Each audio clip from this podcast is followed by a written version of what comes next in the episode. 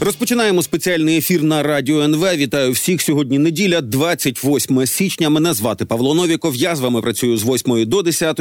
Далі ефір підхоплять мої колеги. Шановні, приєднуйтесь до нашої трансляції на Ютубі. Підписуйтесь на Ютуб канал Радіо НВ. Коли підписалися, то зможете залишати коментарі і ставити запитання гостям наших ефірів. Ну і ще одне про наш Ютуб. Радіо НВ підтримує гнів причистий. Це великий збір фонду Повернись живим. Спільна мета зібрати 220 мільйонів мільйонів гривень на підсилення сотні снайперів, які працюють на надвеликі дистанції. Зібрані кошти підуть на снайперські гвинтівки, військову оптику, набої, спеціально обладнані позашляховики та квадрокоптери.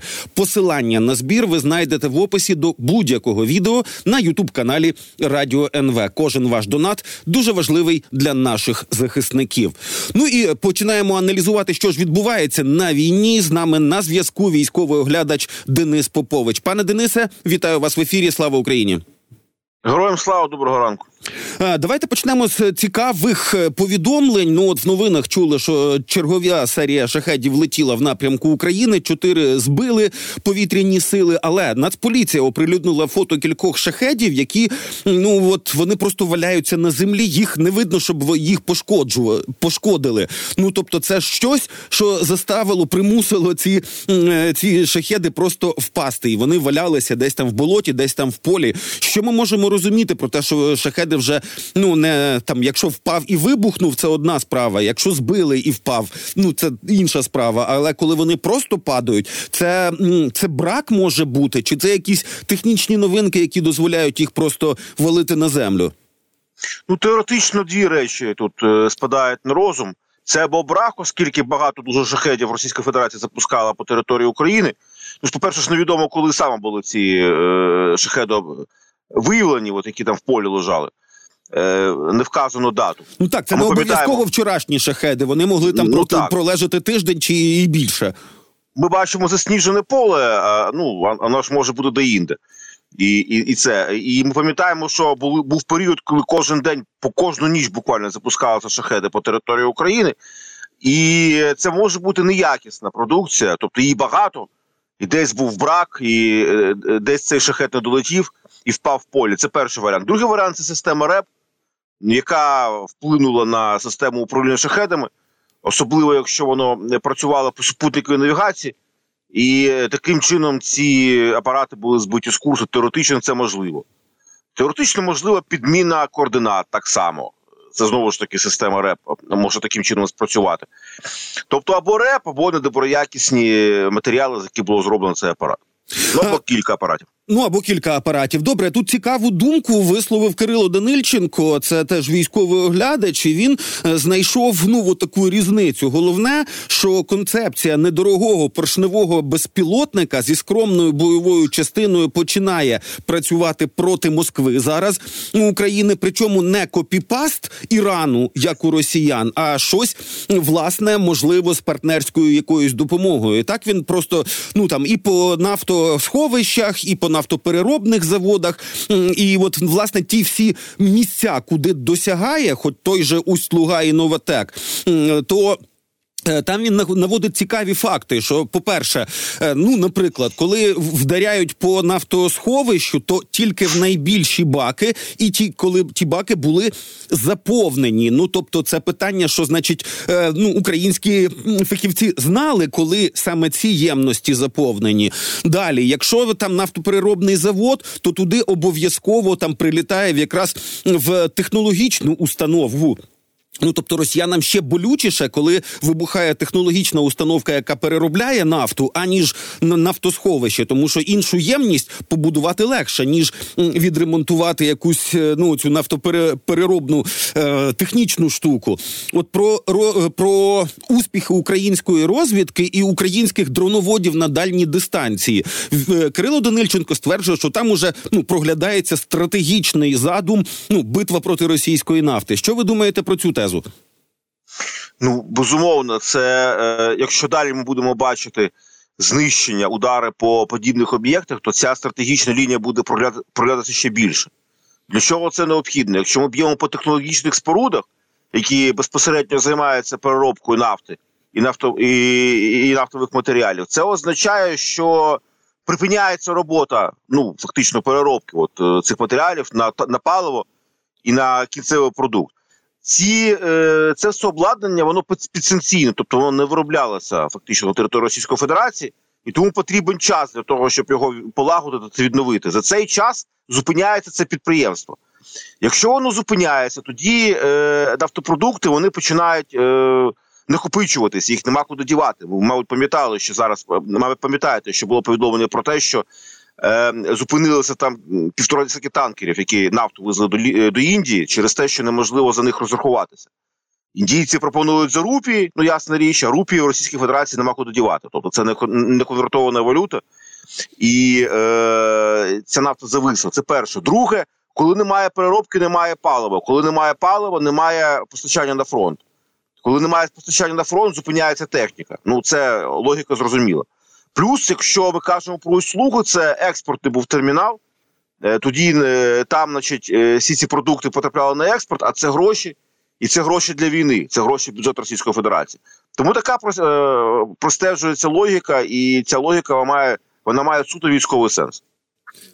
Добре, тепер значить про катастрофу іл 76 е, Знову ну там росіяни не припиняють розказувати, що це значить українці збили, і що там на борту були нібито українські військовополонені. Хоча жодних фактів, які би ну могли е, там підтверджувати, що що там справді було багато людей на борту. Ну там трупи розсипані по полях. Ну от цього росіяни ще не надали. І відповідно є заява від керівника головного управління розвідки Кирила Буданова, що зараз ані російська, ані українська сторона. Не можуть до кінця відповісти, що сталося під час катастрофи Іл-76 у Білгородській області. От, власне, у росіян ну вже було кілька днів. Е, наполягати на своїх пропагандичних версіях, ну окей, вони можуть, але я так розумію, що ну що, якщо вони не нададуть фактів, то, то їхнє населення просто забуде, що таке було. Ну так, безумовно, і зараз фактів нема. Тобто, ми бачили кілька відеоматеріалів. Перше, це безпосередні зйомки з місця цієї трощі. Це СКР, якщо не помиляюсь, опублікував. Там дійсно е, можна побачити рештки тіл фрагментовані, тобто там чиїсь руки, е, сліди крові на, на на, снігу, уламки цього літака і таке інше. Але цих решток їх їх замало для того, щоб стверджувати, що там могло загинути там кілька десятків людей до 5 членів екіпажу, плюс 65 е, ймовірних військовополонених, скажімо так, да, якщо вірити, якщо брати до уваги російську версію, то це загалом біля 70 людей. 70 людей має бути. Такої такої кількості там рештків нема, якщо подивитися на ці кадри. І другі кадри, які е, росіяни публікували, це якийсь літак, куди е, заходять якісь люди, під'їжджають якісь авто, туди заходять якісь люди. Ну і це теж знаєте, ну які де було знято цей літак, які це люди, куди потім цей літак попрямував. Це теж дуже великі питання. Це знову ж таки можуть бути абсолютно пов'язані речі. Ну і список полонених, які демонстрували ще Симоньян, і там третина людей, які вже були на обмін. Ну це теж в принципі нічого не доводить, оскільки, за даними ГУР, е, цей день справді готувався обмін, і цей список може бути зовсім не пов'язаний із е, цим літаком, який був е, збитий. Е, тому зараз ці матеріали, які зараз є в публічному просторі, вони е, жодним чином не доводять версію росіян про те, що ми збили літак з нашими військовополоненими. Є дані про те, що в морг Білгорода потрапило 5 людей, ну які так само можуть бути членами екіпажу. Це знову ж таки доводить лише версію ГУР про те, що е, військовополонених на цьому літаку не було, і зараз жодних підстав немає стверджувати, що вони, що вони там були. Окей, тоді ще про одне. Ну така, знаєте, ти, е, психологічно важка, напевно, інформація. Наприкінці тижня керівник фракції Слуга народу Давида Рахамія сказав, що вже пропонував президентові розсекретити дані про втрати України в війні. Ну і далі він навіть каже: От йдеш по вулиці, будь-кого запитай. Ну в Україні мається на увазі. І тобі кожен скаже, що ми вже втратили там 100 тисяч загиблими. Фінальної цифри, звісно не ну в, в публічному полі немає. Наші втрати не розголошуються. А от як ви гадаєте, це може щось дати? Ну, от така позиція, що от ми чесні зі своїм народом, ось ось наші реальні втрати. Це щось може дати? Ну він казав про те, що там менше 100 тисяч. Ну, так. Та, він на це натякав. Ну, якщо він впевнений, що там менше 100 тисяч, тому він так і каже. Але я думаю, що так чи інакше кількість, коли вона буде е, оприлюднена, ну вона може шокувати. Насправді так, тому що так чи інакше є втрати. І всі про ці здогадуються, так? Тобто, і всі там, і всі там е, читають різні дані е, зарубіжних значить, е, джерел, які там стверджують, що цифра може бути доволі велика. Ну, особисто я, якщо б я б, скажімо так, е, побачив би ці розсекречені дані, ну я віднісся би до цього спокійно, оскільки ну наскільки це взагалі можна буде спокійно до цього відноситись, оскільки зрозуміло, що ці втрати є. А от як вони подіють на е, решту людей, так які там, скажімо, можуть перебувати в якійсь мильній бульбашці, про те, що знаєте, що там ці втрати ми несемо менші, або ці втрати не настільки великі, ну тут е, можна лише здогадуватися насправді, тобто які е, наслідки психологічно це може принести. Ну тобто суспільні наслідки це те, що треба буде враховувати. Там же саме Рахамія сказав, що президент поки що не ухвалив такого рішення. І так, ну я не думаю, що в Україні є хоч одна родина, де хоча б хтось із знайомих уже там не отримав поранення чи, на жаль, загинув. Тобто, ну. Це все в уже в особистому просторі у кожного і кожної з нас. Але от е, ну сама цифра, саме число, коли його розсекретять, ну воно воно може шокувати. Я так думаю. Може так, то де, дехто віднесеться до цього спокійно, оскільки він це розуміє. А от багато людей можуть на це звернути увагу і отримати шок. Бо так чи інакше наше суспільство живе, значить, в певному вакуумі інформаційному цього питання. І е, я багато разів про це казав стосовно мобілізації. Так, тобто, чому люди зараз е, так відносяться до мобілізації? Тому що вони думали, що є ЗСУ, війна там десь е, проходить на сході, ЗСУ тримають позицію. Ну і все добре. Давайте будемо тоді планувати наше мирне життя на тих територіях, де війна е, не має такого суттєвого впливу. От. А тут буде ще інформація про втрати. Ну, різне, різне може бути, скажімо так, е, реакція на цю історію. Так, ну тоді, значить, як це? Це жарт, це сарказм. Якщо і треба розсекречувати, то тільки для розумної аудиторії, а в єдиному марафоні не показувати. Тоді може, може і пройде. Е, Це жарт, це сарказм, це, це моя особиста думка.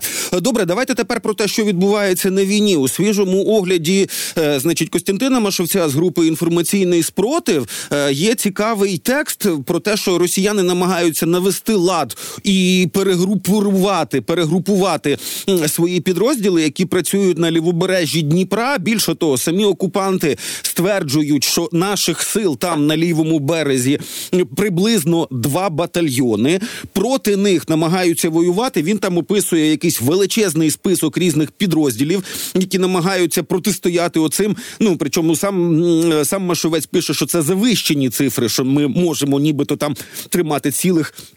Два батальйони. Е, Так от, у, у них все одно не виходить. Це там багато протистоїть українським силам. І от те, що цей. е, Цей плацдарм біля кринок тримається, це теж якась ну дивовижа, причому і для окупантів теж.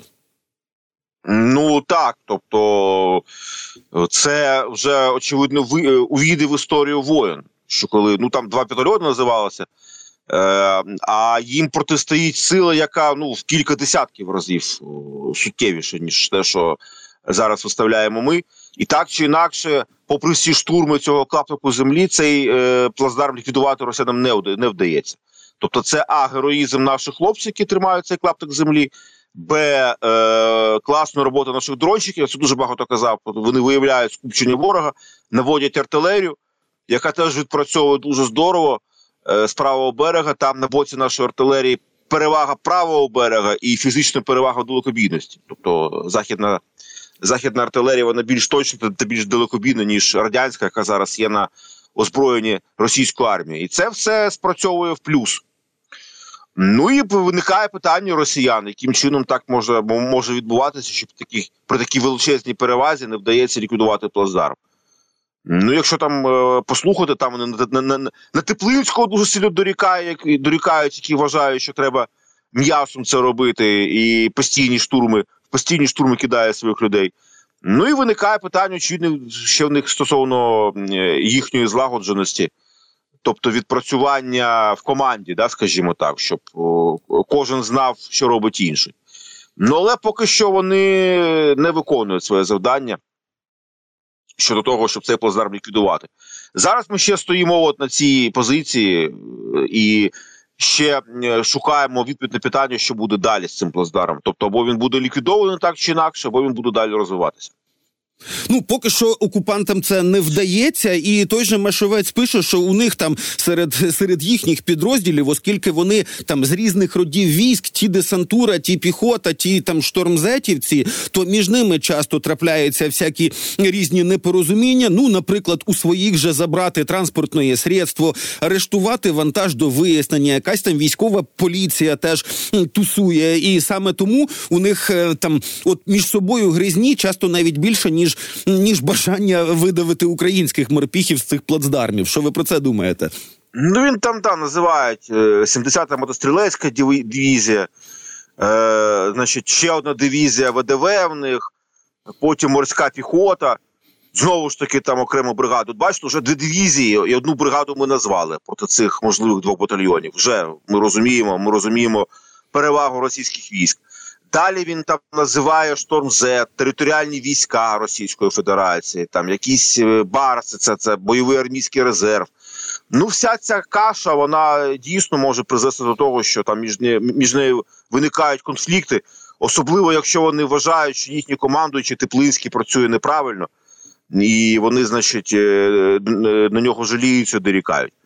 Ну, от це перший, перший, скажімо так, перша ознака того, що вони в них там відбуваються конфлікти. Це перша ознака того, що вони е, зараз там починається в них розпад, конфлікти і так далі. Що вони починають не вірити своїй свої можливості щодо ліквідації цього плацдарму. Е, окей, ну і ще одне. Я від е, російських е, воєнкорів, оцей так званий Катьонок, він же Скатьонок, значить, він уже просто відверто пише, що а під Авдіївкою, це значить, ми про схід, а там все ще найгарячіше. Значить, під Авдіївкою русські парні б'ються з потерями 1 к 10. Тобто, оцей розмін да, на одного нашого 10 їхніх, і їх все одно кидають в штурмі. Те, що це те, що це все одно виходить в публічний простір, росіян це не зупиняє. Отакий, отакий розмін один до десяти. Чи довго так може воювати армія? Чи російська може? Ну розумієте, е, багато разів я казав, і ще раз я можу лише повторити: взяття Авдіївки, е, оточення Авдіївки це політичне завдання, воно спущено зверху. Будь-який військовий сенс цього цієї, цієї операції він був втрачений ну ще восени, коли там бліскрик не вдався. Тобто це жовтень, початок листопада, листопада, коли було зрозуміло, що там е, кидають їх е, у жертву, я кажу. Та? І це і це розподілення втрат, воно зайвий раз свідчить про те, що там їх кидають в жертву, але є наказ оточити Авдіївку за будь-яку ціну. І за будь-яку ціну вони далі будуть робити це. Розумієте, стосовно того, е, чи може е, яка армія може воювати при такому співвідношенні втрат? Ніяка. І тут не буде жодних чудес. Лише е, питання лише в тому, коли е, наступить це, скажімо так, цей ця межа, коли вони будуть е, відмовлятися йти в бій. Вони вже там місцями відмовляються. Тому що одна справа, коли там десь хтось в Кремлі вважає, що треба кинути ще там кілька батальйонів і не рахуватися з тим, що повертаються взводи неповні, так а друга справа, коли на землі люди це бачать, розумієте? Тобто, коли вони бачать, що йде батальйон в атаку, а повертається 10 людей то в них виникають питання стосовно того, що е, чи, чи, чи варто це таких втрат е, далі ці дії. Ну але поки що от е, межа не досягнута, тобто вони там піднакопичилися і продовжують ці м'ясні штурми. Але от треба розуміти, що це питання політичне, тому вони будуть далі кидати людей для того, щоб оточити Авдіївку. Авдіївка їм чомусь дуже і дуже потрібна. Дуже дякую за розмову. Військовий оглядач Денис Попович був з нами на зв'язку. Шановні, ну і от є вже свіже зведення від генерального штабу. Мінус 740 за вчорашній день особового складу, мінус 9 танків, мінус 19 бойових броньованих машин, мінус 12 артилерійських систем. Ну і ще кілька цікавих мінусів. Перегляньте.